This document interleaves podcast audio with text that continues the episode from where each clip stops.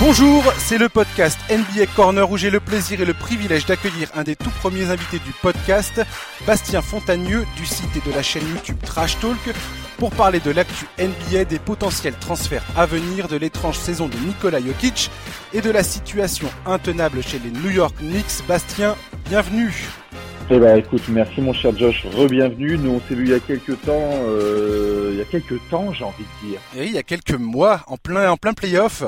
Ouais, Russell Westbrook jouait au Thunder avec Paul George. C'était une ère où les, gens, les, les, les, papillons volaient, tu sais, les oiseaux gazouillaient. C'était, c'était fort sympathique. Tu parles de, de l'univers du monde parallèle vécu par les fans du Thunder qui aujourd'hui euh, sont pas si. je ne vois pas du tout de quoi tu parles. Ils sont pas si mal lotis que ça, moi je trouve. Hein. Écoute, on aura l'occasion d'en reparler peut-être. Ouais, peut-être.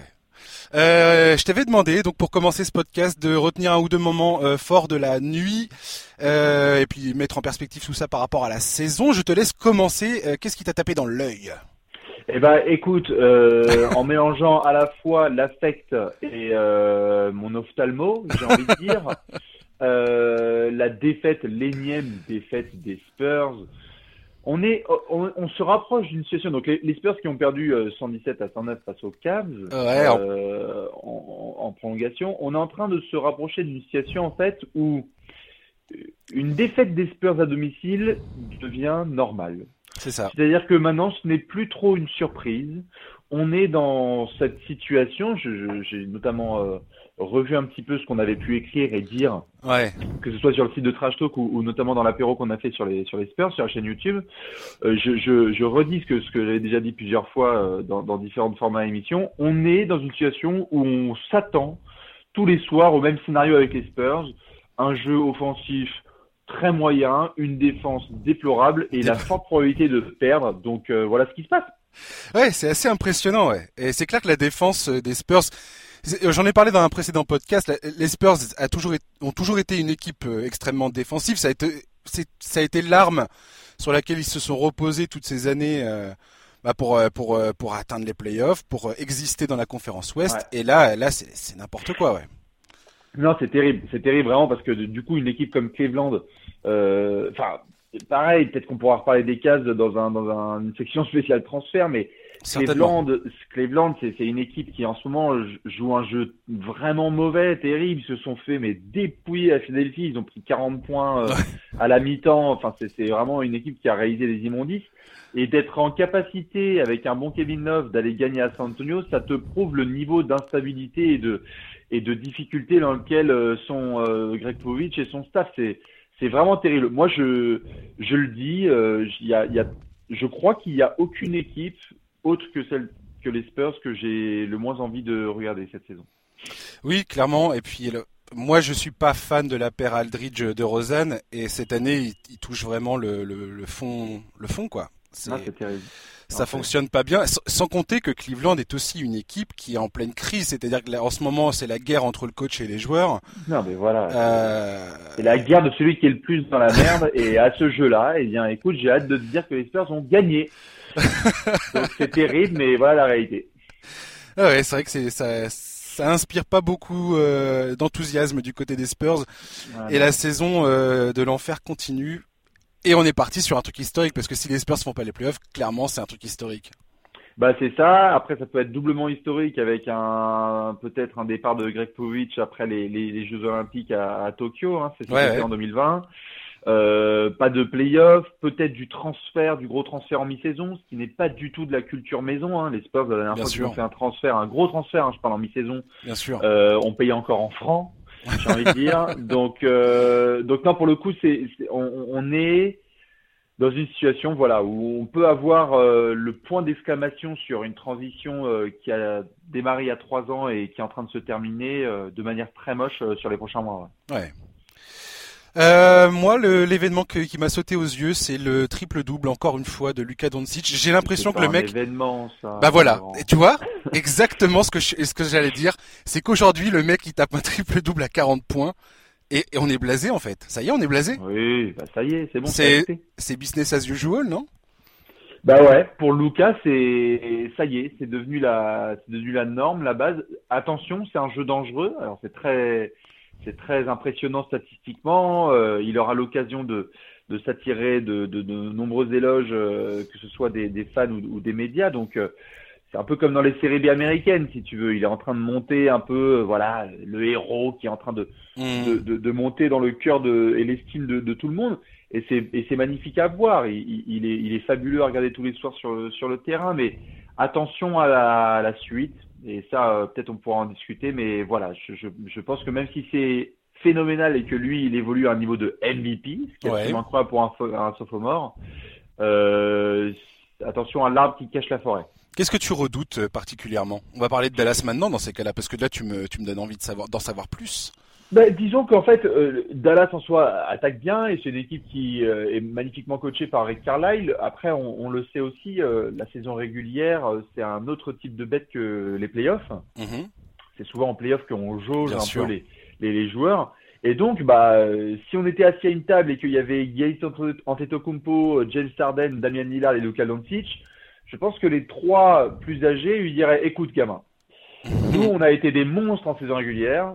Mais on se fait déchirer nos gueules euh, tous les ans parce que moi, Yanis, on me taxe sur mon shoot extérieur, moi, Arden, on me taxe sur mon type de jeu, et moi, Lillard, on me taxe parce que parfois je me suis fait défoncer, notamment je Holiday et les Pélicans il y a un an et demi.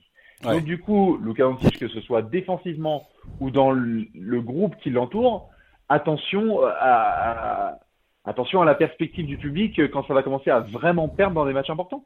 Oui, bien sûr. Ouais. Effectivement, Dallas, euh, pour l'instant, c'est la, la, super histoire de la saison, clairement. C'est ça. C'est magnifique. Ils ont une attaque historiquement forte. Ils sont, ils sont dans les niveaux des meilleures équipes offensives de l'histoire de la ligue actuellement. C'est superbe.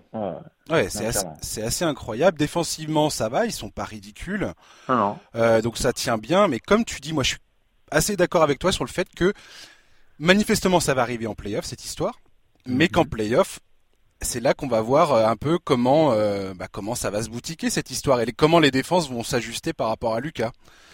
Et euh, on risque d'avoir des surprises, comme tu dis. Je suis assez d'accord avec ça. Ouais. Donc à, à, voir après, lui, en tout cas, il, il régale vraiment et j'espère voilà qu'il j'espère qu'il va hum, qu'il va encore plus élever son niveau de jeu en playoff, ce qui, à mon avis, est possible, euh, vu le type de joueur que c'est, comment il a été formé, basket FIBA, euh, mm.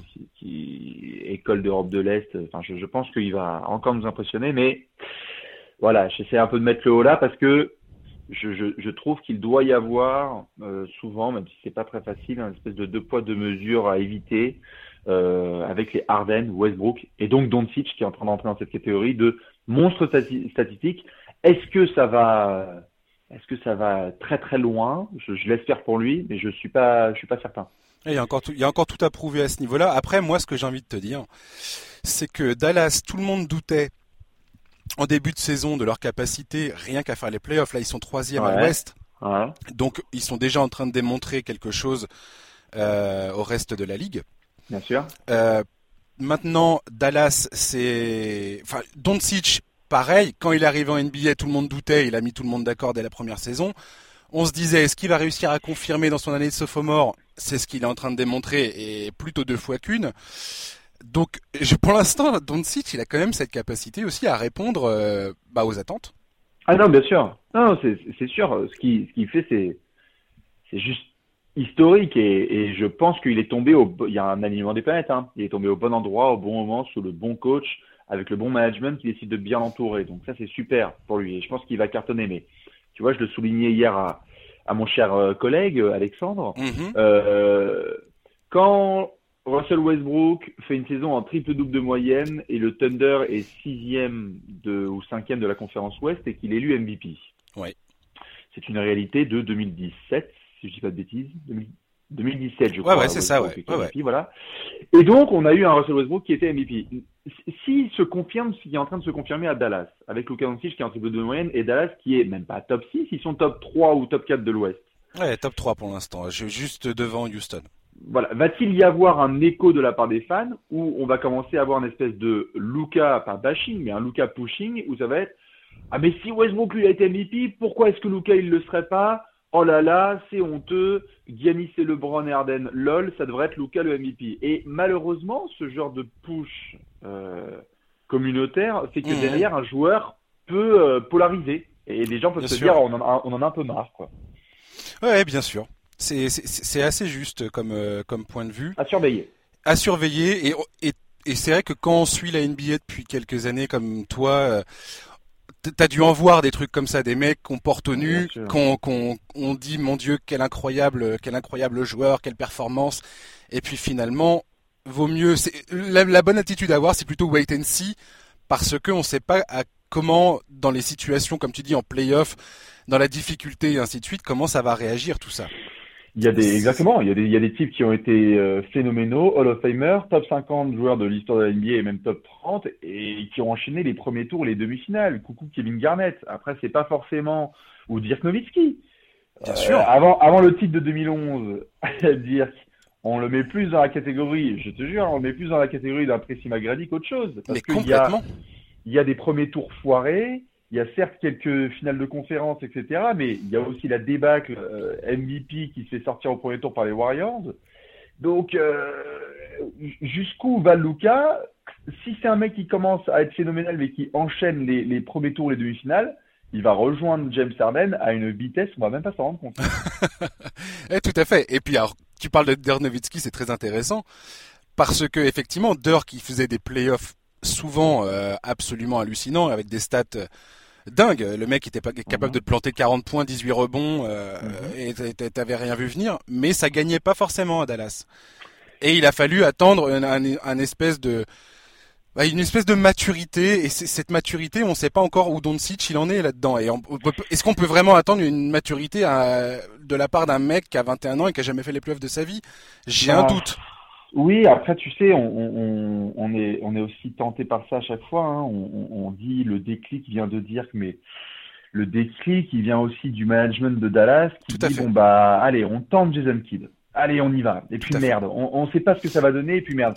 Et puis le déclic qui vient de la concurrence où en fait, bah, euh, il y a le Thunder qui est un peu jeune là à l'époque. Bon allez, on espère leur rouler dessus. Et puis les Lakers de Kobe et Phil Jackson bon bah c'est en train de c'est vraiment un alignement des planètes hein ouais, ouais, tout à tu fait. regardes euh, notamment le, les, les Mavs enfin je veux dire l'autre il tape même le, le, hit de LeBron et Wade en première année à Miami donc c'est euh, c'est ce qui rend la chose sublime.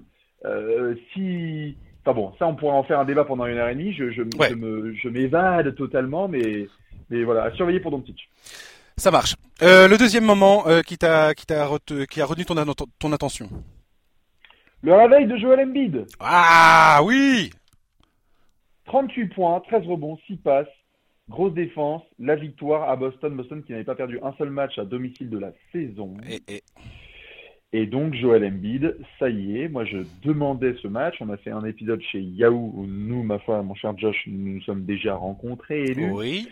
Euh, on, l'a tourné hier et je parlais du fait voilà que Joel Embiid devait gentiment se réveiller et qu'il devait y avoir des matchs de MVP qui devaient tomber. Et ben voilà, ça c'est un match de MVP. Ouais, exactement, ouais. Et euh, ouais. Et je trouve qu'il a, enfin, à la fin du match, il a répondu un petit peu aux critiques parce que euh, Shaq et Charles Barkley se sont montrés très critiques euh, à son endroit. Ils, ont dit grosso modo, euh, on voit pas chez de la volonté de dominer, de, de devenir le, un des meilleurs euh, joueurs de l'histoire à son poste et, mhm. et, de la ligue quoi, qui, en, général. Ils ont notamment dit, bah, on voit, chez, chez Giannis, on le voit, on voit que le mec a envie de bouffer tout le monde, et chez Embiid, on le voit pas forcément. Et ce qui m'a fait, ce qui m'a fait plaisir quelque part, c'est de voir Embiid qui, qui a reconnu justement ce qui est pas évident chez lui parce que le mec c'est quand même un trash talker, il est assez fier. Ah, on passe pas la porte. Hein, ouais, hein. exactement. Et là, il s'est montré plutôt humble. Euh, il a dit, bah, effectivement, je pense qu'ils ont raison. J'ai, j'ai pas démontré ça pour l'instant sur l'ensemble de la saison. Euh, il a dit également, je dois retrouver un peu plus de joie dans mon jeu et euh, effectivement asseoir ma domination chaque soir. Et c'est ce que j'ai essayé de faire ce soir. Et euh, j'étais content de le voir euh, sortir enfin ce match. Effectivement. C'est super c'est super de le voir comme ça. Après, c'est toujours aussi compliqué. Hein. C'est un des joueurs, si ce n'est le joueur avec Yanis le plus dominant physiquement de la NBA et il se retrouve à 7-8 mètres du panier. Donc, euh, pas facile parfois avec euh, à la fois Ben Simmons et Brett Brown de, de trouver euh, un bon alliage pour utiliser toutes les forces de ce mec. Mais bon, là, l'autre, il a vu NS Canter, un apéritif. Hein. Il a dit, bon, NS Canter et Daniel Théis, j'aime bien, mais Brad Stevens, faut pas déconner. Je vais gentiment leur rouler dessus. Et c'est ce qui s'est passé. Il a, il a vraiment été, euh, il a été bon dans tous les aspects du jeu. Moi, j'ai beaucoup aimé la perte. Oui, puis pour le coup, il n'y avait pas Ford dans l'équipe de Boston, puisque maintenant, voilà. Ford, c'est son, son coéquipier, qui n'a pas joué euh, hier soir. Et j'ai l'impression que ce truc-là est assez important, en fait, dans le dans le dans l'explication de sa perf, parce que pour le moment, Philadelphie, j'ai l'impression qu'ils sont encore en train de se chercher dans le jeu, et notamment la paire euh, Orford-Embiid sur le terrain. Ils sont encore en train de chercher la, la, la bonne adéquation, le bon rythme, la bonne complémentarité sur le terrain. Bien sûr, bien sûr, bien sûr, ils sont en train de chercher, mais si tu regardes, euh, malheureusement pour Philly, euh, c'est au global, hein, ils sont en train de se chercher parce que tout court, ouais, si, tout à fait. Si tu regardes, si tu regardes la saison, euh, il y a eu des débuts où il y a eu un souci avec Embiid, il y a eu la suspension parce que l'autre il s'est battu avec Chaton là, dans Minnesota. Après, on savait pas trop comment ça allait se passer. Il y a eu, est-ce que c'est quoi, c'est Mike Scott ou est-ce que c'est Korkmaz dans le fac majeur C'est Scott, ouais. Ouais, voilà, mais il y a eu parfois il y a eu du corps. Ah oui, oui, oui, oui. Ouais, ouais, bien sûr. Ouais. Puis après, il y a Josh Richardson qui était blessé, puis enfin, du coup, ça tâtonne. Tout, bah, tout fini en fait. C'est quand euh... combien on a eu de matchs avec le 5 majeur, le, vrai 5 majeur de Philly, quoi? Joel Embiid, Al Ford, Tobias Harris, Ben Simmons, Josh Richardson. Il doit pas y en avoir des masses. Hein. Il doit pas y en avoir des masses, effectivement. Ouais. Donc du coup. Euh tout le monde se cherche un petit peu, mais putain, quand, quand eux ça clique, attention. Hein. Moi, je suis, Milwaukee, il jouait pas hier soir. Moi, je suis Giannis. J'espère qu'il était devant TNT parce que c'est quelque chose. Hein. Ah, c'est très marrant que tu dises ça parce que j'ai exactement souligné ça dans mon dans ma perf pour euh, concernant Embiid.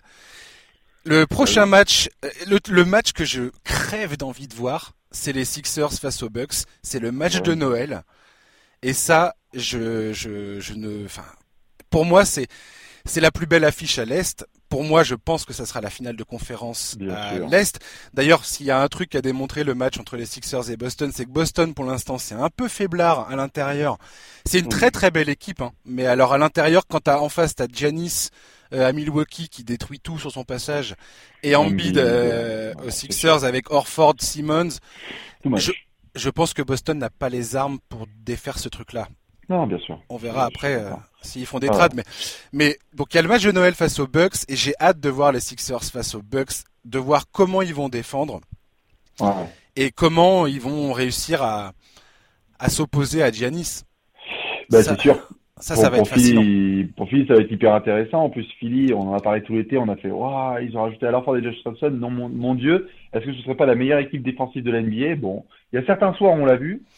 Mais voilà le genre de challenge, en effet, le 25 décembre, où Philippe peut se dire, OK, et si on limitait cette espèce de meilleure attaque de toute la NBA avec un rythme fabuleux sous Mike Budenholzer à des standards ridicules, que certaines équipes ont réussi à faire, Miami a gagné à Milwaukee en, défendant très bien sur Giannis. Ouais. Euh, Incroyable. le, tout à fait. Le, match du 25 décembre va être intéressant.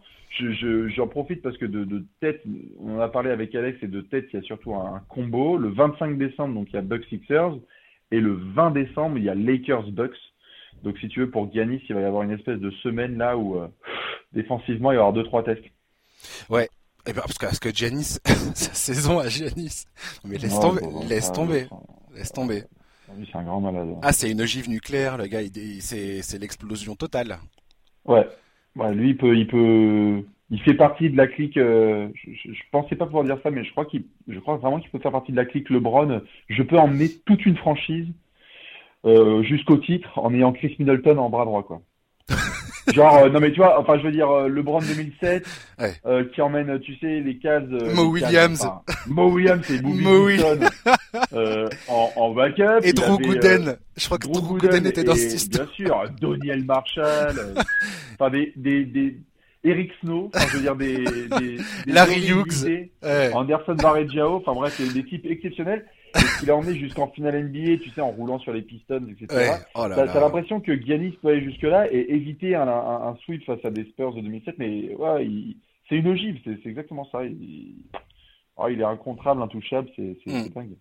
Ouais, et puis alors là, euh, je, je, sais pas comment les Sixers vont arriver face à face aux Bucks. Est-ce qu'ils auront Orford et Embiid disponibles? Est-ce et on peut se poser la question aussi parce que euh, comment il s'appelle? Brett Brown, c'est un, un mec qui descend de l'arbre de Popovich. Mhm. C'est un de ses anciens assistants. Moi, je sais que Popovich, il, il déteste dévoiler sa main euh, pendant la saison régulière. Souvent, il fait même des contre, enfin pas des contre-stratégies, mais il dévoile pas l'intégralité de son plan d'attaque. Mhm. Et là, j'ai hâte de voir comment, qu'est-ce que va dévoiler, qu'est-ce que vont dévoiler les Sixers face aux Bucks? Est-ce que ils vont essayer de dévoiler leur défense euh, vis-à-vis de Giannis, ou est-ce qu'ils vont la jouer plutôt euh, tranquille, défendre normalement et euh, quand même essayer deux trois passes pour voir si ils sont capables de vraiment l'embêter sur ses pénétrations et, et, dans sa création de jeu, quoi? Ah bah, ce qui est sûr, oui, c'est qu'en effet, on va, on va voir ce qui se passe en playoff. C'est une toute autre compétition. Là, le match de Noël va être intéressant, mais bon, comme tu l'as dit, voilà, c'est aussi c'est Noël, donc on va voir dans quelles conditions seront les joueurs. Ce qui est certain, c'est que par contre, en se, en se focalisant un peu sur ce qui s'est passé euh, ces, ces, derniers mois et sur les confrontations qu'il y a eu, Philly, euh, Philly accepte le rythme de jeu de Milwaukee. Hein. Ils vont, ils vont mm. pousser la gonfle. Hein. Ils vont avoir les deux pieds sur l'accélérateur. Ils vont dire euh, il n'y a, a, pas de souci, on veut bien tenir le score pour une raison qui est assez simple et le modèle que Miami a réussi à, proposer à Milwaukee euh, l'a confirmé. Mm-hmm. Si on se ramène en fin de match contre Milwaukee et que dans les cinq dernières minutes, là par contre il faut jouer demi-terrain, on, est plutôt confiant. Ouais. Ouais, carrément, ouais. Et il y a de quoi être confiant. En tout cas, quand tu as Embiid et Orford face à Giannis pour faire le, le, fameux mur que tout le monde essaye de construire. Euh, voilà face à lui, euh, c'est plutôt, enfin, ils ont carrément la boîte à outils euh, adéquate pour y parvenir, quoi. Avec des tueurs à gages, euh, Richardson et Ben Simmons qui peuvent switcher sur tous les écrans, donc Middleton, Pat Connaughton, etc. Ils vont faire, vas-y, c'est bon, j'ai, j'ai, j'ai et j'ai. Donc non, non, et, et, en attaque derrière, ils peuvent trouver des joueurs en isolation comme Harris, à hmm. trois points avec Orford et Embiid. Moi, je, je, en tout cas, je, je serais Brett Brown, je serais assez confiant sur le fait de de ne pas vouloir faire un, smash mouth basketball comme ils disent à l'Est, 90 euh, contre 92-90. Euh, c'est plutôt euh, allons-y, suivons le rythme, scorons à, foison et essayons de nous retrouver les yeux dans les yeux dans le money time. Ouais. Et parce que Milwaukee c'est la deuxième meilleure attaque de la ligue, première défense. Bon, ils sont ils sont juste incroyables. Je m'attendais pas à ça, mais voilà. Mm. on va parler des transferts. Le 15 décembre, c'est la période où tous les mecs qui ont signé cet été euh, vont être éligibles pour être euh, transférés. Euh, je t'ai demandé de me sortir deux transferts que tu penses éventuellement voir se concrétiser ou que tu aimerais voir se concrétiser. Mhm. Bastien, quelles sont les personnes qui sont concernées par tes dans ta boule de cristal? Eh ben écoute, euh, j'annonce de très très bonnes nouvelles pour deux franchises, hein, parce que évidemment, comme tout le monde le sait, j'ai toujours raison. non, non, non, non, mais on va voir ce que ça va donner. Mais il y a deux transferts là, c'est plus par rapport à ce que tu disais, c'est plus lié au cœur que, que à la raison, mais ouais. à, vérifier. Le premier, il s'agit du transfert de D'Angelo Russell à Minnesota pour voir ce que ça peut donner. Euh, on le sait, cet été, les Wolves voulaient essayer de rapporter un nouveau copain à Anthony Towns. L'ami Chaton, euh, il est sous contrat dans le Minnesota, mais il est conscient de son talent et il n'a pas envie de se retrouver dans une situation comme on vient d'en parler avec certains phénomènes où c'est un crack statistique mais qui galère ne serait-ce qu'à aller en playoff. Mm-hmm. Le management de Minnesota doit l'entourer. Il y a du mieux avec Andrew Wiggins. Ça se passe bien avec Ryan Saunders, le coach. Mm-hmm. si tu rajoutes D'Angelo Russell dans cette mayonnaise-là, à mon avis, tu discutes sérieusement avec les équipes séduisantes de l'Ouest. Et en ce sens, il faudrait lâcher pas mal de choses, du talent. Mais euh, si tu es Golden State, bon, est-ce que euh, est-ce que tu es, vachement gêné par euh, le fait de récupérer peut-être du pic de draft, peut-être essayer de négocier quelque chose autour d'Andrew Wiggins? Je je sais pas vraiment ce que, ce que chercherait Minnesota, mais je surveille cette piste. En plus, les deux sont vraiment copains, hein, D'Angelo euh, Russell et Carl Anthony Towns. Bah, il y a ce fameux, cette fameuse rumeur qui dit que euh, D'Angelo Russell, Carl Anthony Towns et Devin Booker euh, auraient projeté un moment ou un autre dans leur carrière de se réunir pour euh, pour jouer quoi. C'est le banana boat, ça. Ils vont essayer, mais bon après, mm. t'as un plan à trois, c'est une fois par siècle, hein, The Decision. Ouais, Effectivement, je vois, je vois. Alors, je suis en train de regarder un petit peu euh, au niveau des, des salaires, qu'est-ce qui pourrait matcher. Euh, Minnesota, ils ont Jeff Teague à qui il reste une seule année de contrat, donc ce qui pourrait coller à ce que voudrait euh, Minnesota. Et Golden après, State, ouais. oui, Golden State, pardon. Et, et après, il faudrait trouver un, des mecs pour remplir un petit peu le, le, le, salaire, mais euh... remplis avec du talent. Tu fous, tu files Jared Culver parce que bon, même si t'es content, bon bah il faut lâcher ça pour avoir un joueur All-Star comme D'Angelo Russell. Jack Lehman, hein. Jack Lehman. Euh, Attends, je, suis plus sûr qu'il soit éligible, Jack Lehman. Ou sinon tu fais un truc drôle, tu renvoies Noah Van hein, qui... euh, pardon. Euh... Jordan Bell. Jordan Bell, qui connaît pas du tout Golden State, ça peut être drôle pour lui. Il va se planter, il va, il va se ramener à l'Oracle Arena, il va, il va confondre de stade. Ouais. Ça peut être pas mal. Ouais, ça serait intéressant effectivement. D'Angelo Russell, j'aimerais bien le voir dans une équipe euh, compétitive. S'il se retrouve avec son pote Towns, why not? Minnesota, je suis toujours pas vendu moi sur Minnesota. J'arrive pas à y croire. Euh. Wiggins, j'y crois pas non plus. Euh... Non, non plus, mais c'est pour ça qu'en en, début de saison, on a parlé. Moi, j'ai été très très clair sur cette, cette saison-là vient de Minnesota. Anthony Towns est un garçon intelligent, au-delà d'être un joueur phénoménal. S'il voit la NBA se bouger, créer des duos et que lui, son duo, c'est un Canadien flemmard, même s'il y a eu quelques améliorations. Ouais. Et que lui, il est obligé de regarder encore les playoffs à la téloche, alors qu'il voit des types comme Luka Doncic, qui est arrivé il y a un an NBA, et son management s'est déjà bougé le cul pour lui ramener Porzingis. C'est clair. Euh, lui, il va faire, bon, j'ai pas envie de faire une Paul George et avoir mon contrat et tout de suite demander un transfert, mais par contre, je vais tousser très très fort pendant l'été pour demander de l'aide. Ouais c'est ce que je ferais et c'est un joueur intelligent donc euh, et un garçon intelligent donc je pense qu'il ne va pas se laisser traîner dans le Minnesota quoi. Non non, il, ouais ouais, il aurait et puis il aurait tort de, de, de se satisfaire de ça effectivement parce que là Towns euh, ça devient urgent et comme tu dis, enfin, il voit autour de lui plein d'équipes qui euh, relèvent le qui relèvent le nez. Je veux dire quand tu vois Devin Booker à Phoenix, les mecs ils sont à la limite de faire les playoffs, ils sont un peu retournés sur terre récemment. Hein, et la, réalité les a un peu rattrapés. Mais euh, n'empêche que quand tu vois, Phoenix va dans la bonne direction. Minnesota, ça fait depuis qu'il est arrivé, ça patauge, euh, ça patauge grave quoi. Il y a eu le test Jimmy Butler. Alors bon, ça a été un test, mais ça a été flingué euh, pour plein, plein, plein de raisons. Et là, putain, t'imagines, t'es Carl Towns, tu te ramènes là sur WhatsApp avec Booker et D'Angelo Russell. Bon, Russell, il est en mode avion, hein. Mmh. Mais, mais par contre, Devin Booker, Putain, mec, on est tous les deux à la lutte pour les playoffs. Je pensais pas. Bravo les Suns. Oh, quand tu raccroches, t'es es saoulé, quoi. Tu, dis, tu m'étonnes. tu vas encore regarder les playoffs à la téloche alors que tout le monde s'accorde à dire que 48 Towns, en tant que talent intrinsèque, il regarde n'importe quel mec de l'NBA dans les yeux. Ouais. Ah, mais clairement, c'est terrible. Ouais. Donc, euh, donc à surveiller d'Angelo Russell ou n'importe quel type, Bradley Bill ou autre, qui, qui pourrait tomber dans la balance. Minnesota, il, ils ont récupéré le Garzon Rosas, l'ancien manager des, des, des, Rockets, bras droit de, de Daryl Morey, mhm. à, vérifier en termes d'agressivité sur la trade deadline. D'accord. Euh, moi, je vais pas te surprendre. J'ai choisi Kevin Love. Ah non Bah si, je suis désolé. Euh, ah bah tu veux, tu veux que, je, tu veux que je fasse un autre? Vas-y, je fais un non, autre. Non, non, mais non, non, t'en fais pas rien. Qui va tomber. Vas-y, okay. déroule sur l'amour. oh, bah, c'est le plus évident, Kevin Love. Euh, pourquoi? Parce que déjà, il a annoncé qu'il veut se barrer de Cleveland. Grande nouvelle. Euh, il aimerait aller, le petit garçon, à Portland parce qu'il est originaire de l'Oregon. Euh, pourquoi pas mhm. euh, Maintenant, les, les, cavaliers manifestement sont très très gourmands en ce qui est par, par rapport à la, compensation qu'ils demandent en échange de Kevin Love.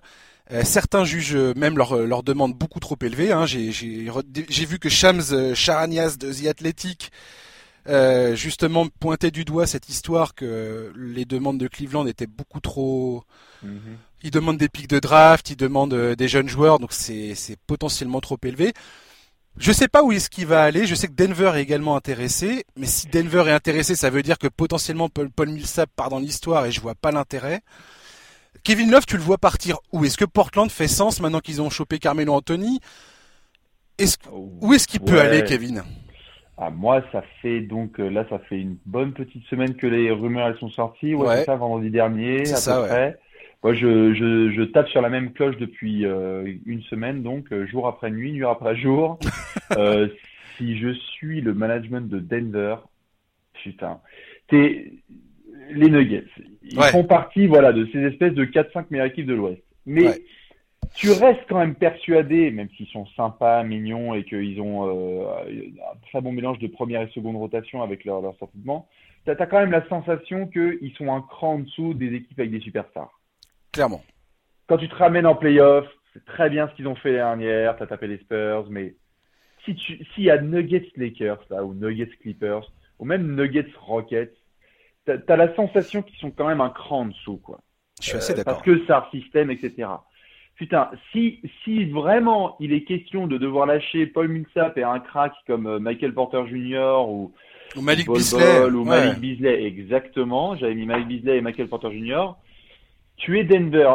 T'es pas la franchise la plus sexy sur le marché des agents libres. C'est difficile Denver. C'est quoi les derniers gros gros agents libres qu'ils ont signés? Il y a eu du André Godola par le bah, passé. C'est Millsap, hein. C'est Millsap le, le, Millsap, tout à le plus gros, c'est Millsap dernièrement. Millsap et, et, qui est du coin. Euh, je m'en souviens vu qu'il était à Atlanta, donc euh, il était attiré par Denver. Donc il fallait qu'il y ait une bonne affiliation. Mhm. euh, D'avoir un joueur All-Star vétéran sous contrat pendant trois ans que tu peux récupérer et l'association Kevin Love Nikola Jokic sous Mike Malone avec des jeunes euh, qui tournent dans tous les sens et un jeu qui est fait pour Kevin Love, c'est-à-dire avec plutôt du point forward et du point euh, center euh, en, en, gestion vraiment, parce que Jamal Murray, bon, il remonte la gonfle, mais voilà, c'est protocolaire. Moi, je, je, je suis Denver, je, renifle vraiment parce que voilà le genre de move qui, qui peut faire passer un cap à la franchise.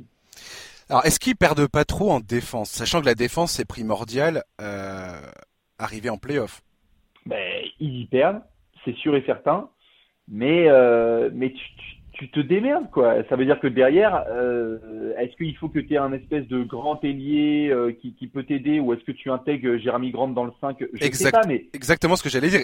Ils ont, ils ont signé Jérémy Grant et ils ont un mec qui s'appelle Torrey Craig, qui est pareil, qui a un espèce de 3-4 euh, hyper balèze en défense et capable de planter à 3 points, quoi.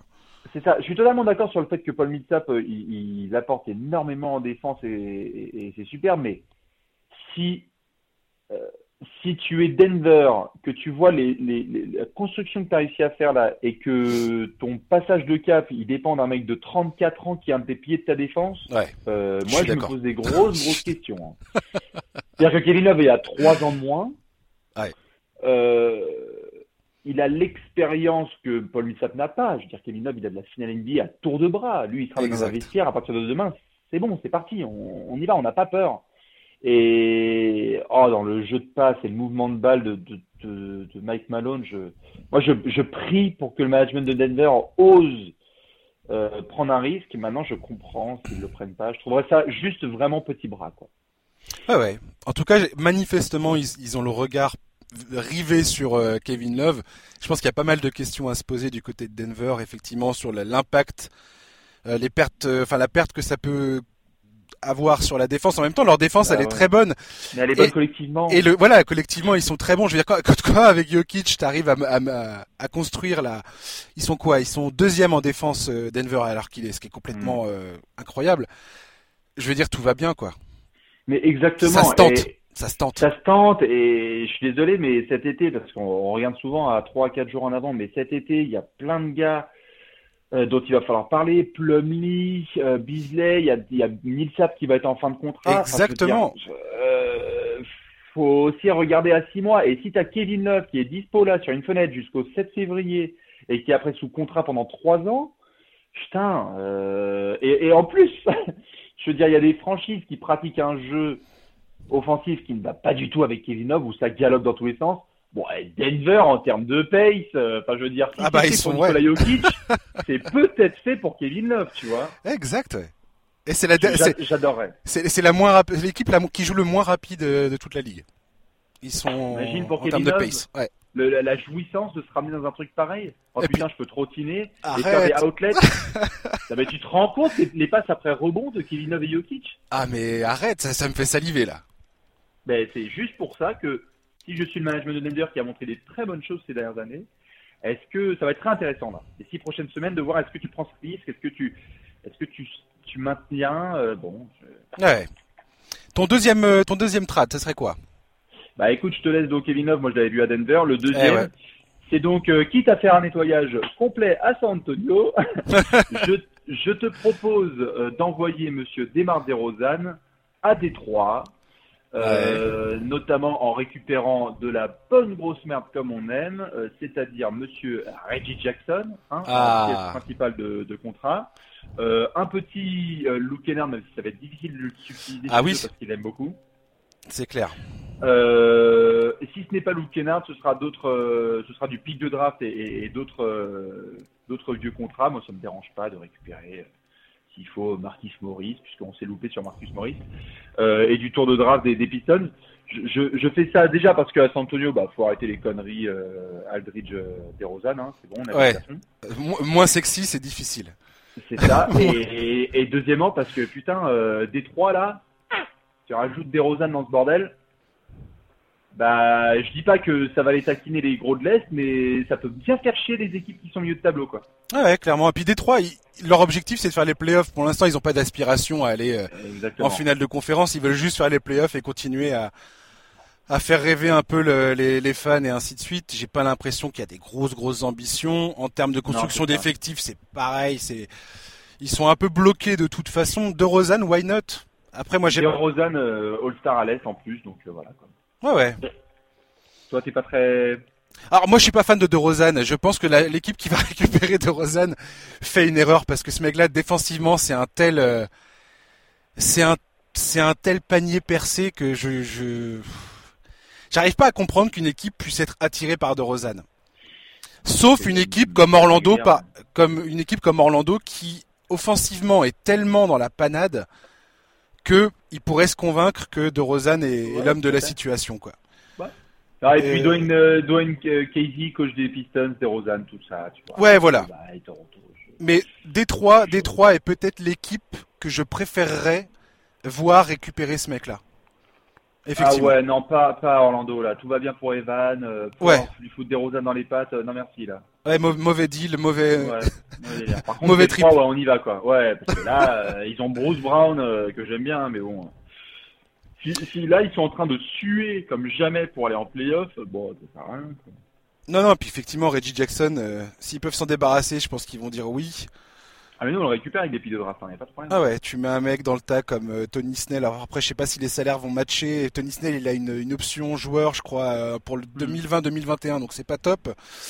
Mais mais pourquoi pas? Pourquoi pas, ouais. Hmm. Ah, je l'aime bien, ouais. Moi, je voulais te parler aussi de André Iguodala, tiens. Parce que le, cas, le, cas André Guadala va, va, commencer à devenir de plus en plus intéressant mhm. avec euh, cette approche de la, des transferts. Il a été annoncé aux Lakers. Euh, je suis désolé, mais je vois pas ce que les Lakers vont proposer à Memphis pour récupérer ce gars-là. Je pense que les mhm. Lakers n'ont rien et Memphis manifestement ont envie de récupérer un pic de draft. Euh, pour l'instant, il se dit que Denver, Dallas, Houston et les Clippers seraient les candidats les plus sérieux. Mhm. Toi, tu penses que André, il va finir dans quel bled?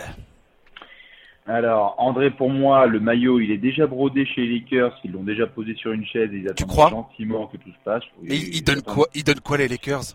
Mais je, mais je pense que malheureusement, euh, ils vont devoir affronter une réalité, c'est que le management de Memphis n'est pas aussi flingué que par le passé. Et donc, euh, bah, la seule façon dont je vois ça se dérouler, c'est via un buyout. C'est-à-dire que tu, tu essayes de voir comment est-ce que Memphis arrive à lâcher la grappe sur ce mec. Est-ce que c'est un circuit je, le vois terminer aux Lakers. Maintenant, la situation, c'est est-ce que est-ce que c'est est-ce que c'est Igodola Est-ce que tu fais un trade un petit peu dump avec une franchise qui récupère Igodola, qui avale son salaire et qui le lâche avec un pic? Je sais pas. Avec, en fait, tu, ce que tu veux dire, c'est que les Lakers pourraient essayer d'impliquer une troisième équipe pour, euh, pour faire en sorte qu'il y a un buyout et une pour, fois voilà. tout à fait. Et une fois qu'il y a buyout, tu, tu, tu bouges. Ouais, pour compenser Memphis. Mais manifestement, Memphis ils sont pas du tout partis pour un buyout. Parce que admettons que Denver, euh, je crois que Denver ils sont assez sérieux sur l'histoire, euh, les Clippers aussi. Admettons que les mecs ils filent des pics de draft et des jeunes joueurs. Sachant que les Clippers, ils peuvent filer des mecs euh, comme, euh, je sais plus qui ils ont là. Le petit, leur, Jérôme Robinson. Voilà, voilà, ces mecs-là. Euh, moi, j'ai l'impression que Memphis, ils auraient tort de dénigrer ces demandes-là pour faire plaisir à, André Guadala, quoi. Ah non, mais c'est sûr. Memphis, ils vont garder les, les, les, ils vont le garder séquestré là dans leur dans leur prison dans le Tennessee. Ils vont le garder parce que c'est une pièce qui a de la valeur et donc ils veulent obtenir quelque chose en échange. C'est pour ça que ça traîne et que ça traîne et que ça traîne. Euh, personnellement, je ne vois pas une équipe comme les Clippers euh, se, lâcher, euh, ce que son management lâche du pic de draft pour essayer de récupérer Igodola, qui hésitait limite à prendre sa retraite. Enfin, je veux dire, bien sûr. il est bien Igodola, hein, mais je veux dire, si Igodola n'est pas là, les Clippers, c'est toujours prétendant au titre. Hein. C'est pas quelque chose qui va te, te chambouler dans ta dans ta quête de bague. Non, mais c'est euh, si, si c'est pour empêcher les Lakers d'avoir Iguodala, je vais te dire qu'ils vont le faire fissa. Ah bah, ils vont se permettre totalement, c'est sûr. Mais bon, je Non, ça va être hyper intéressant là jusqu'en jusqu'à la trade deadline, mais je crois que Memphis va, va vraiment essayer de. Qu'est-ce qu'on pourrait mettre en place comme système ouais, Parce il lui reste combien de contrats là? C'était sa dernière? Iguodala, alors attends, je vais te dire ça, mais euh, Iguodala, je pense qu'il est pas loin de, il est pas loin de faire sa dernière saison et après il est agent libre. Parce que le truc, c'est que Memphis, je pense qu'ils lâcheront pas sur le fait de récupérer un pic de draft quoi qu'il arrive. Quoi qu'il arrive, les mecs, ils veulent, ils veulent pécho, ils veulent pécho un. Je suis pas sûr. Attends, laisse-moi checker. Alors, Iguodala, il est signé. Je ouais, il a, il a une dernière, ouais, il est, agent libre cet été. C'est sa dernière saison. Bon, bah, je suis désolé, mais qui va, qui, qui, ouais, comme Denver, Denver, ils ont fait ça pour Jeremy Grant. Ils ont récupéré Jeremy Grant euh, du Thunder contre un pic de draft euh, pour essayer de se renforcer. Bon, c'était un pic de draft du premier tour donné à OKC contre un joueur comme Jeremy Grant. Imagine pour André Godin, tu lâches quoi dans la valise, quoi?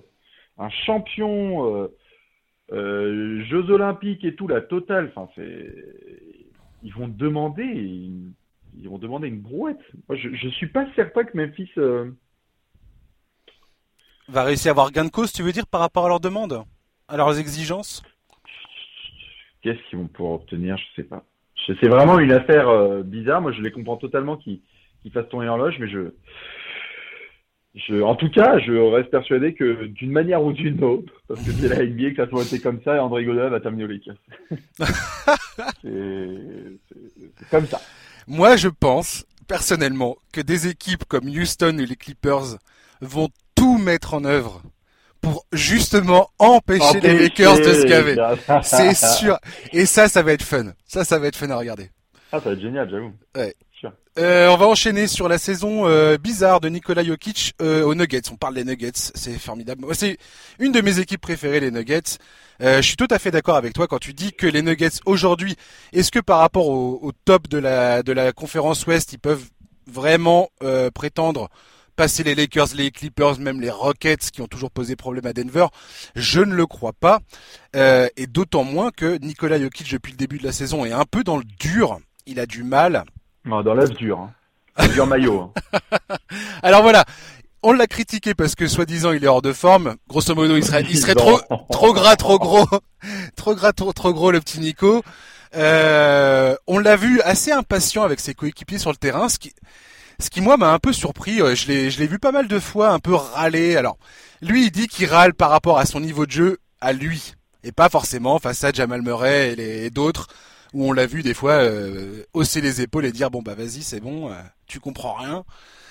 Qu'est-ce que tu ressens par rapport à Nikola Jokic, qui, reconnaît lui-même qu'il n'arrive pas à mettre euh, la balle dans le, dans le, dans le panier hein, depuis, le début, depuis le début de la saison, et qu'il a besoin de retrouver son niveau, notamment en playoff l'an dernier, où le mec il a espèce, il a allumé une espèce de de bah de bah, d'impatience chez ses fans parce que le gars il était juste incroyable pendant les playoffs. Mm-hmm. Qu'est-ce que tu qu'est-ce que tu vois chez Nico euh, depuis le début de saison? Tu penses qu'il est hors de forme toi? Tu penses que c'est ça bah, son problème? bah, oui, ça c'est sûr. Par contre, enfin, dans, dans, le, dans le podium des, des mecs qui ont vraiment passé les étés les plus flingués, euh, Nikola Jokic, il est très très haut parce qu'on a déjà vu avec la Serbie ce que ça avait donné mm. euh, lors du mondial. Hein, là, il y a quand même un, sacré choke dont on parle pas assez, hein, je pense hein, d'ailleurs, hein, parce que les mecs, ils étaient attendus très très loin et sur le mondial, ils ont vraiment fait nimp. Nicolas Kitsch, comme on dit, bah, apparemment, il, aime bien la bouffe asiatique. Hein, C'était en Chine, hein, le mondial, si je dis pas bêtise. Donc, il est revenu au camp d'entraînement. Euh, moi, j'étais là, j'étais le premier choqué. Ouais. Euh, bon, après, euh, je veux dire, c'est pas la première fois qu'on voit un pivot dominant qui se ramène comme ça et qui essaie de faire ses statistiques. C'est un cran au-dessus, mais le Shaq a toujours trimballer ses kilos jusqu'au playoff pour ensuite arriver en température et faire des dingueries.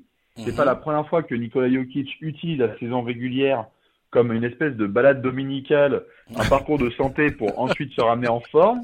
Donc là, il y a déjà un peu de mieux en, à la mi-décembre par rapport à la mi-octobre, c'est uh-huh. sûr. Euh, par rapport à son histoire d'attitude, moi là où je, je, reviens sur ce que tu disais, moi je suis pas du tout étonné parce que Nikola Jokic, on l'oublie souvent parce qu'il est gentil, il est drôle, etc. Mais c'est une sacrée tête de con. C'est clair. Euh, c'est l'école serbe. Euh, demande à Bogdanovic, demande à Bjelica. C'est des gars avec des très forts caractères. Euh, le nombre de fautes techniques de Nikola Jokic, je les ai pas sous les yeux par saison, mais l'année dernière il n'était pas à 3. Hein. Ouais. C'est c'est un mec qui, qui peut vite euh, qui peut vite péter une durite. Et donc je, je pense que là euh, euh, actuellement il est en train de se rendre compte que voilà bah, pour entrer dans le clan des superstars bah, en fait il faut un rythme de vie et une attitude bah, qui n'est peut-être pas forcément la sienne actuellement. Hein. Il est plus de l'ordre du Joel Embiid que du LeBron Giannis. ouais.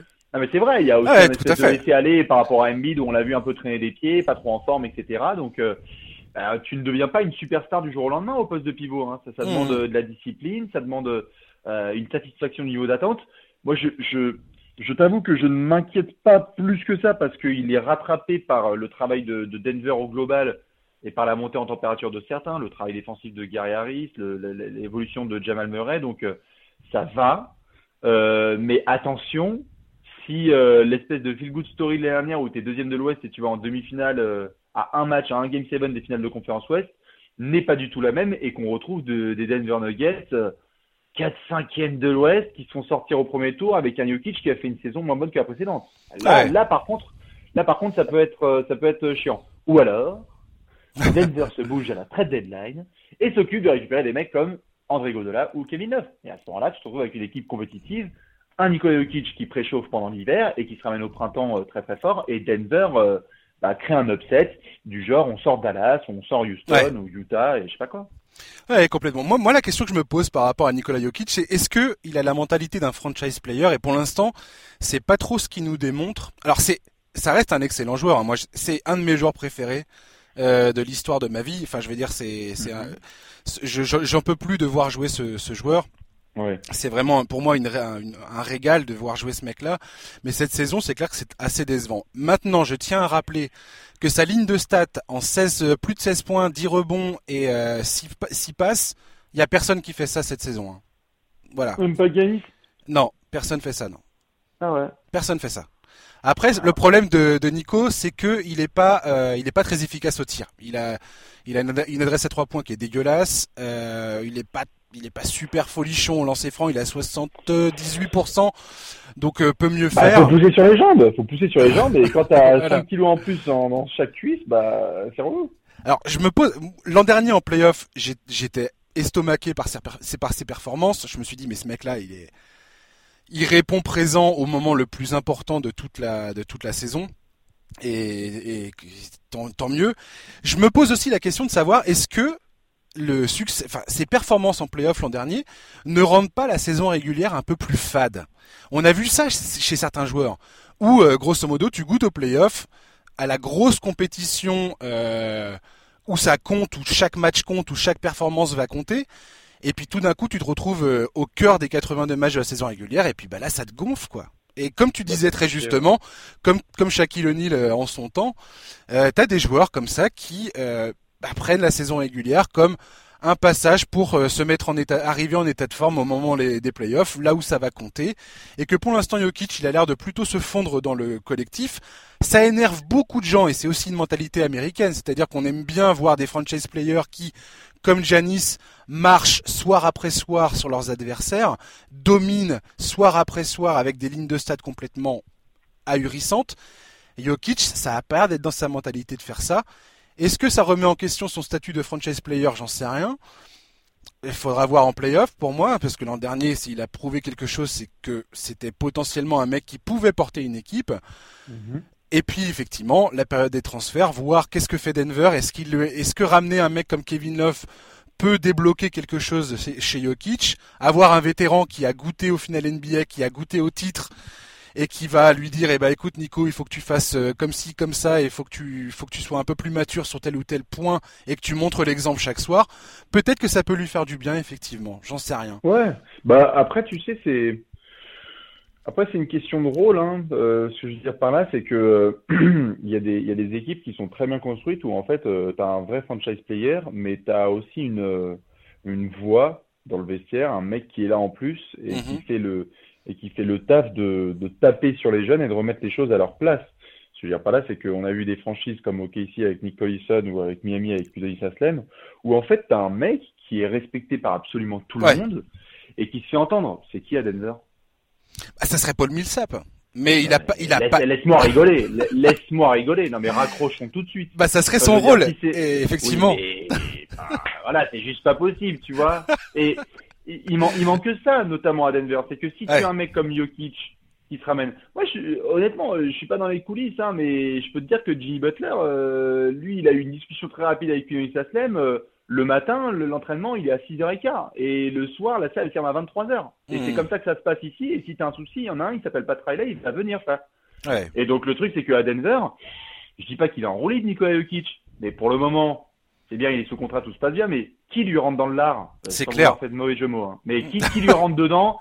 Qui lui rentre dedans et lui dit euh, bon bah là, il faut se défoncer. Euh, c'est ça. C'est parti, euh, on va voir. Et c'est pour ça aussi que, que Philly a pris un risque avec Alorford parce que c'est le mec qui va te dire genre bon les gars, on, se bouge le cul quoi, on y va. Ouais ouais, on arrête les conneries et on se sort les doigts quoi. Exactement. Milwaukee, ils ont fait bon bah c'est parti, gagne ça se passe bien, mais on va lui mettre et Brook Lopez, et Kyle Corver, et Wes Matthews, que des mecs qui ont 15 euh, ans de basket dans la tête, George Hill, et qui vont tout le temps pousser, pousser, pousser. Miami, ça se passe bien. Il y a, y a, toutes les franchises qui réussissent ont un mec comme ça pour euh, pour pour pour euh, Toronto ils ont Marc Gasol ils ont vu ce que ça donnait aussi euh, chez les Clippers et eux ils ont ça entre Doc Rivers et Pat Beverley parce que ça tabasse tous les matins euh, Dallas ils ont JJ Barreas ils l'ont conservé c'était pas pour en faire une mascotte hein, c'est parce que le mec il a connu 2011 ouais enfin, voilà dans, dans, chaque, dans chaque franchise il faut cette espèce de gars qui qui va qui va faire ce push et à Denver il y en a d'autres aussi qui sont comme ça. Hein. Bah, Utah, il n'y en a pas non plus. Hein. À Denver, il n'y a pas de type qui va challenger Jokic pour essayer de d'avoir cette image de, de superstar. Vraiment, c'est un bon franchise player. Je suis assez d'accord sur le fait que Jokic, effectivement, a besoin d'être bousculé, à mon avis. Bah il se repose beaucoup trop sur la saison dernière. On voit bien que ses coéquipiers savent à quel point il est important dans le jeu dans la distribution. Puis le, mec, il, en a des ballons hein, qui passent dans ses mains. Donc forcément, c'est qui qui distribue les tickets shoot C'est aussi un peu Jokic. Hmm. Donc, t'as pas envie de lui déplaire à ce mec-là. Euh, Jamal Murray, pour moi, est, certainement un joueur dont l'évolution est la plus intéressante à Denver parce que c'est ce mec qui, pour moi, pourrait devenir le tueur dont a besoin Denver, mais il est, encore il est encore un peu trop vert. Bien sûr. Et, euh, et j'avais discuté dans un précédent podcast avant que Bradley Bill resigne à, à, sa prolongation à, à, Washington. Tu me mets Bradley Bill à Denver. Denver pour moi est très sérieusement un contender à l'Ouest. Aujourd'hui. Mais c'est qui le franchise player? Ah bah pour moi c'est c'est c'est Bradley dans ces cas-là. Bah, et, et, avec Nicolas. tu penses que Nicolas aurait un problème avec ça? Alors, je pense pas qu'il y aura forcément un problème parce que c'est un vainqueur et qu'il a envie de remporter des matchs, mais tu sais, euh, quand tu signes un contrat, euh, on te dit euh, qui tu vas être. Hein. et quand on chamboule tout du jour au lendemain, je dis pas que c'est compliqué pour tout le monde, mais bon, ça peut parfois en faire chez certains. Et si c'est pas le joueur, c'est l'agent. Si c'est pas l'agent, c'est le coach. Et si c'est pas c'est le coach, c'est quelqu'un d'autre. Donc, euh, ouais, pourquoi pas En effet, ça aurait pu être intéressant, mais bon, tu vois par exemple si Kevin Love il débarque, tu sais qui c'est le patron. Ouais c'est Jokic et on touche pas, tu vois. Le mec de l'expérience, c'est Kevin Love, mais sinon, le patron, c'est Jokic dans son prime, etc., mm. machin. Avec Bill, ça aurait pu être intéressant, mais, je sais pas comment ça se passerait au niveau du, du one-two punch.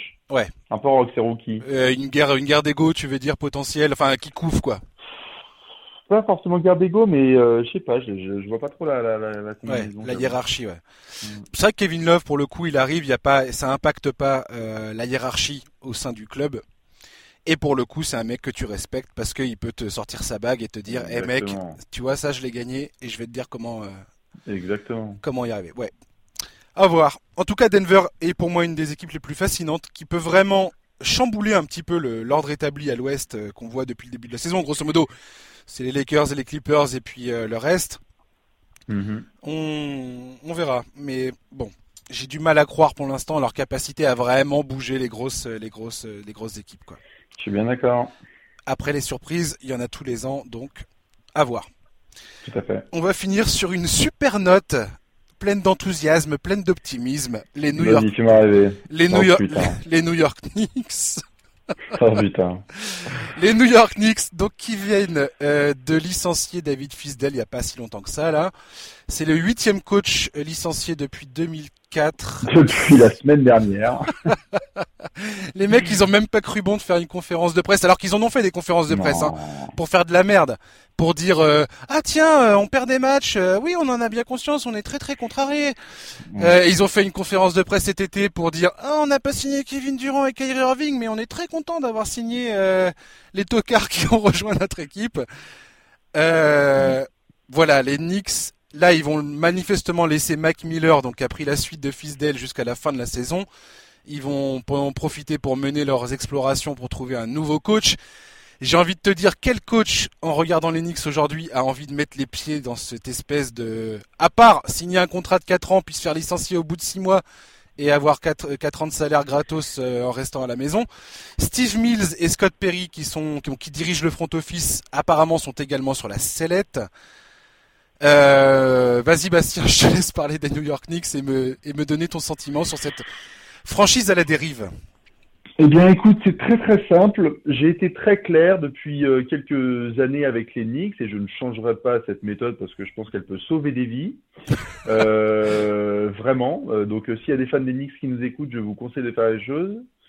C'est très compliqué à admettre, mais à partir du moment où James Dolan est propriétaire d'Enix, je ne m'intéresse pas à ce qui peut se passer dans cette franchise. Je veux dire, je m'intéresse aux résultats, développement de joueurs, etc. Mais pour quel que soit le type de modèle de construction, quel qu'il soit, quelques tentatives qu'elles soient, quelques projets qu'ils soient, coach qu'il soit, franchise player qu'il soit, free agency qu'il soit, ça ne m'intéresse pas. On est en train, moi je suis en train de foutre le nez là dans les dans les dans les coulisses un peu de tout ça et de ce qui se passe au niveau des agents, des joueurs, de la perception qu'ils ont, euh, de toute la perspective qu'il y a autour des Knicks, c'est c'est une voie sans issue. Ça, ça, ne peut pas bouger avec un propriétaire pareil. C'est pas euh, c'est pas faire le défaitiste, c'est simplement mmh. que tu peux retourner le sujet comme tu veux, ça ne marchera pas. Tu mets un très très bon coach, il faut qu'il ait des bons joueurs. Pour qu'il ait des bons joueurs, il faut qu'il ait un bon management. Le bon management va être tout le temps épié par le propriétaire, James et les joueurs ont peur de jouer pour ce propriétaire-là, comme certains l'ont susurré cet été. Donc tu te ramènes à chaque free agency, tu n'as juste pas envie d'aller chez Nix parce que tu n'as pas de perspective de réussite. Les anciennes gloires de la franchise se font bazarder euh, devant tout le monde, hashtag Charles Oakley. Donc tu, ne sais même pas si ton maillot va être retiré, hashtag Bernard King, John Starks.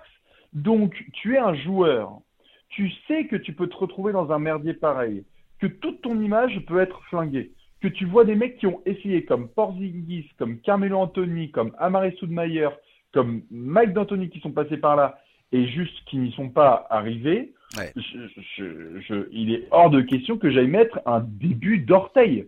Surtout que quand tu vois certains partir d'Enix et réussir ailleurs, tu te dis, mais merde, enfin, c'est vraiment un puits, C'est un, cirque, pas possible. C'est un cimetière, exactement. Donc, je suis désolé, mais Mike Miller, euh, euh, n'importe qui que tu puisses foutre là, ça, ça ne ça n'ira pas. Ils peuvent foutre Steve Kerr, Greg Popovich et Phil Jackson sur le même banc. Moi, je suis désolé, ça ne pourra pas avancer parce que même si les joueurs seront intéressés par la possibilité de jouer sous ces coachs-là, tu t'as pas envie. Et si c'est pas eux, ce seront les médias parce qu'il y a, il y a une pègre médiatique euh, autour des Knicks qui fait que tu peux te retrouver vite dans la merde. Enfin, voilà, c'est, non, non, c'est, je suis désolé vraiment pour les fans de New York, euh, enfin de New York, de, de Manhattan, j'ai envie de dire. Euh, parce que je ne vois pas du tout la moindre perspective tant que James Dolan est à la tête de cette franchise. Ouais, j'ai retrouvé deux trois deux trois euh, deux trois exploits de James Dolan à quel point il il met les mains dans dans le cambouis quand il faut pas en fait. Notamment en 2011, c'est lui qui va forcer le trade de Carmelo Anthony donc en provenance de Denver à l'intersaison. Donc ce qui contraint les Knicks de à, à à s'aborder toutes les tous les joueurs un peu potables pendant la saison.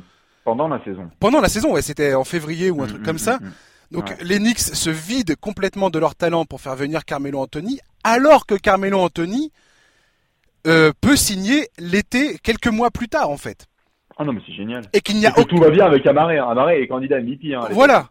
Et qu'il n'y a aucune raison de se précipiter. Et le mec, si, insiste pour que le trade se fasse avant la fin de la saison. et le et le truc le plus génial, c'est qu'il va forcer Glenn Grunwald à l'époque, qui est donc général manager, en 2013, à faire ce fameux transfert avec les Raptors pour faire venir Andrea Barnani, qui est potentiellement la plus grosse purge de ces 20 dernières années en termes de, de, de premier premier pic de draft euh, d'une draft et, mm. et, enfilant en plus des, des pics à Toronto pour le faire venir, ce qui est complètement ahurissant.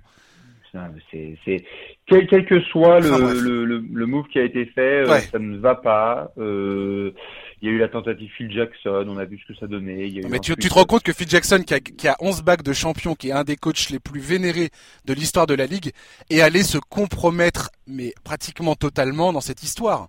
Ah bah oui, complètement dingue. On parlait de, on parlait de melon qui dépasse pas la porte. Euh, Phil Jackson, il y a client aussi, donc euh, il voulait essayer de faire quelque chose que personne n'avait réussi. Donc euh, moi je peux comprendre, mais voilà, ça a foiré. Euh, je, je, vraiment, je, je, suis désolé, mais il y a, y a aucune autre franchise qui m'impose un modèle aussi radical. cest que pour plein d'autres franchises, je suis plutôt moi vers à moitié plein. J'ai tendance à dire voilà, regardons, les Suns, ils ont quand même Robert Sarver, bah ouais, mais ils ont changé de management et bon, c'est pas du tout la même. Très bon exemple. C'est un, c'est un, un, îlot totalement à part. C'est totalement à part. c'est, c'est même, t'es Ricky Rubio, tu, ne réfléchis même pas à signer à New York. C'est juste pas possible. Alors la rumeur qui annonce l'éventualité que Masai Ujiri, qui termine son contrat aux Raptors en 2021, puisse éventuellement reprendre le job du front office des Knicks à condition et sous condition que on lui laisse les rênes totales sur toutes les décisions managériales et que James Dolan accepte de ne plus jamais mettre son nez là-dedans, pour toi c'est un truc qui est concevable ou c'est juste parce que c'est les Knicks et qu'on aime parler des Knicks comme on aime parler des Lakers et qui vont récupérer toutes les plus grandes stars et blablabla. Non, bah, c'est les rumeurs, faut toujours les prendre euh, avec une pincette de sérieux. Hein. On disait jamais Kevin Durant va rejoindre les Warriors. Hein. Bon, au final, on avait tous eu l'air de gros cons, donc voilà. Euh, mais non, oui, c'est une possibilité, Masai Ujiri chez les Mais euh, mais là, c'est même pas le beurre, l'argent du beurre et, et, la crémière. Hein. Euh, enfin, si tu si tu veux imposer à James Dolan, si tu veux imposer à James Dolan le fait que Masai Ujiri va arriver et puisse faire remporter un titre Onyx, attention, où c'est lui qui récupère tous les lauriers et pas James Dolan, non mais t'as craqué. non mais c'est bien, mais c'est voilà, c'est tout le problème, c'est tout le problème de cette franchise. Le, le, mec voudra être en front site et en front row de la parade. C'est lui qui va faire la bague à son effigie. Enfin, genre, et il va faire un concert avec son groupe. un concert de blues à la mi-temps. Enfin, genre, c'est, trop tendu, tu vois. Je, je, je ah, pense que c'est un scénario à prendre en compte, mais en fait, j'ai surtout envie de dire, ne salissez pas Masai Ujiri, quoi. Putain, pitié. Oui, puis alors là, manifestement, ils ont interrogé euh, certains membres de, comment dire, des propriétaires de, des Raptors, ouais. euh, qui ont dit déjà que toute euh, toute discussion qui pourrait avoir lieu serait du tempering, donc c'est interdit euh, légalement, donc bah première première chose, et que manifestement eux ils comptent bien mettre tout en œuvre, et quand je dis tout en œuvre, c'est-à-dire euh, parce que Masayu Ujiri il veut, il veut aussi financer ses activités euh, philanthropiques et ainsi de suite. C'est très important pour lui. Euh, ce que fait d'ailleurs le, le, ce que font les propriétaires des, des Raptors, hein, ils, ils, abondent euh, dans ces activités hors basket. Et il, il a dit clairement dit qu'il mettrait tout en leur, tout en œuvre pour signer ce mec-là, qu'il n'y a aucune chance de le voir partir. Maintenant, faut voir ce que, ce que Massai veut faire, veut faire, ouais, effectivement. Euh, ce qu'il veut, lui, il aime bien les challenges, donc euh, s'il peut euh, mener euh, les Nuggets assez loin, faire gagner un titre à Toronto et après faire gagner un titre aux Knicks, bon bah là, on va, on va réfléchir sérieusement. Hein. c'est clair. Le mec qui remporte un titre avec les Knicks, je te raconte pas, il y a, il y a des statues dans toutes les, à tous les, à tous les coins de rue, quoi. Exactement. J'aimerais juste finir avec toi sur une petite question par rapport à Carmelo Anthony, son maillot retiré par les Knicks.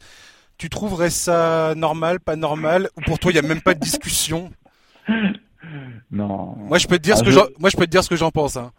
Euh, tu veux que je bah, bah non. Je, je comprends même pas en fait qu'on se pose la question de savoir si on veut s'il faut retirer ou, ou pas son maillot. Alors j'aime bien Carmelo, c'est cool euh, qu'il ait joué à New York, il a eu des bonnes saisons, mais eh, les gars, il a gagné une série de playoffs avec ce club. Faut arrêter ouais, de Ouais, il y a, y a, un peu de ça et bon après c'est très mix. Hein. Euh, ce serait très très mix de retirer le maillot de de Carmelo Anthony, genre ouais, on a, été une fois en demi-finale. Mais voilà, il faut arrêter. Donc non, c'est un peu désolant. Euh, ça montre aussi la situation de la question. C'est pas par manque de respect envers Carmelo Anthony. Moi, je, mais pas du tout. Je pense que c'est un joueur exceptionnel qui a fait des très belles saisons euh, avec les Knicks à titre individuel. Je, je l'associe un peu plus euh, à Denver à titre personnel. C'est là où il a plus en termes de réussite, mmh. finale de conférence. Euh, pour moi, rookie de l'année en 2003-2004, euh, malheureusement c'est LeBron qui est reparti avec le trophée, mais ça c'est une mmh. autre affaire. Euh, non, moi, je, je, si le maillot de Carmelo Anthony est retiré et il n'y a pas le maillot de John Starks et de Bernard King au plafond. Oui, voilà. La blague? Euh, il y a un vrai gros problème identitaire. Et puis là, on, je, je vois pas. Ouais, encore une fois, on pourrait sentir la décision euh, pourrave de James Dolan derrière, quoi. Ouais, ouais, mais je, je, je, vois pas. c'est vraiment la phrase, euh, c'est vraiment la phrase des mêmes américains. Euh, If John Starks euh, n'a pas son maillot retiré, we riot, quoi. Enfin, genre moi, je vais dans la rue, hein. Ouais. Ouais, carrément. Et c'est pas, et c'est pas pour dire que John Stark c'était un joueur avec ça, mais putain, merde. Enfin, normalement, tu mets au plafond des joueurs qui, quels que soient notamment les résultats, ont marqué ta franchise, ont été importants dans l'identité. Bon, euh, Melo, euh, bon. Pas facile de trouver un joueur autre que John Starks qui, dans les années 90, tout du moins quand il jouait dans l'équipe, incarnait le plus la mentalité de ce club. T'imagines, sérieux, la cérémonie Nous, attends, à San Antonio, il y a Avery Johnson qui a son meilleur tiré à San Antonio. Et c'est pas, c'est pas pour ses, eh, c'est pas pour ses triples doubles. Hein. Je pense qu'on est d'accord. Hein. Eh, Bronze Bowen, pareil. Hein. Maillot retiré, c'était pas pour ses matchs à 45 points, à 200% à 3 points. Hein. Non, c'est pour le. Bah, tu représentes ta franchise, quoi. C'est ça. Ah, il va avoir son maillot retiré à Miami. Bien sûr. C'est. Nicholson, il va avoir son maillot retiré au Thunder. Ouais, t'incarnes l'âme de l'équipe, clairement, quoi. Exactement. Ouais. Alors l'âme euh, Mélo, l'âme. Euh, alors, sous bien des aspects, oui. mais, mais doucement, quoi. ouais. Ok. Non, non, bah, je suis d'accord avec toi. Euh, merci Bastien d'avoir passé euh, tout ce temps avec nous. C'était cool. Plaisir. Euh, je te souhaite de passer des bonnes fêtes de Noël. Bonnes fêtes de fin d'année. Des fêtes. On va voir. a beaucoup de boulot. Hein. Et... Non, mais bonne fête à toi aussi. Et puis, bah, on se retrouvera bien, bientôt. Hein. Je te, tu seras invité à revenir. Bien sûr. Voilà. Euh, et on te retrouve sur YouTube, sur Twitter euh, et un peu partout. Sur le site de Trash Talk, et sur, voilà. Hein. sur Yahoo aussi, hein, où tu participes régulièrement à euh, l'émission euh, Triple Double avec Alex. Exactement, ouais, on est bah, comme d'hab. Hein, euh, sur Twitter, on sera là autour de Noël évidemment. Sur YouTube, on envoie plein d'apéros et sur le site, comme d'hab. Enfin bref, on se, on se tient au jus comme on fait chaud. Et voilà, exactement. Euh, voilà, chers auditeurs, merci beaucoup d'avoir passé ce moment avec nous. On se retrouve la semaine prochaine, jeudi prochain cette fois, euh, pour un nouveau numéro du podcast NBA Corner. D'ici là, bonne fin de journée, bonne euh, fin de semaine, bon week-end. À ciao, bye bye.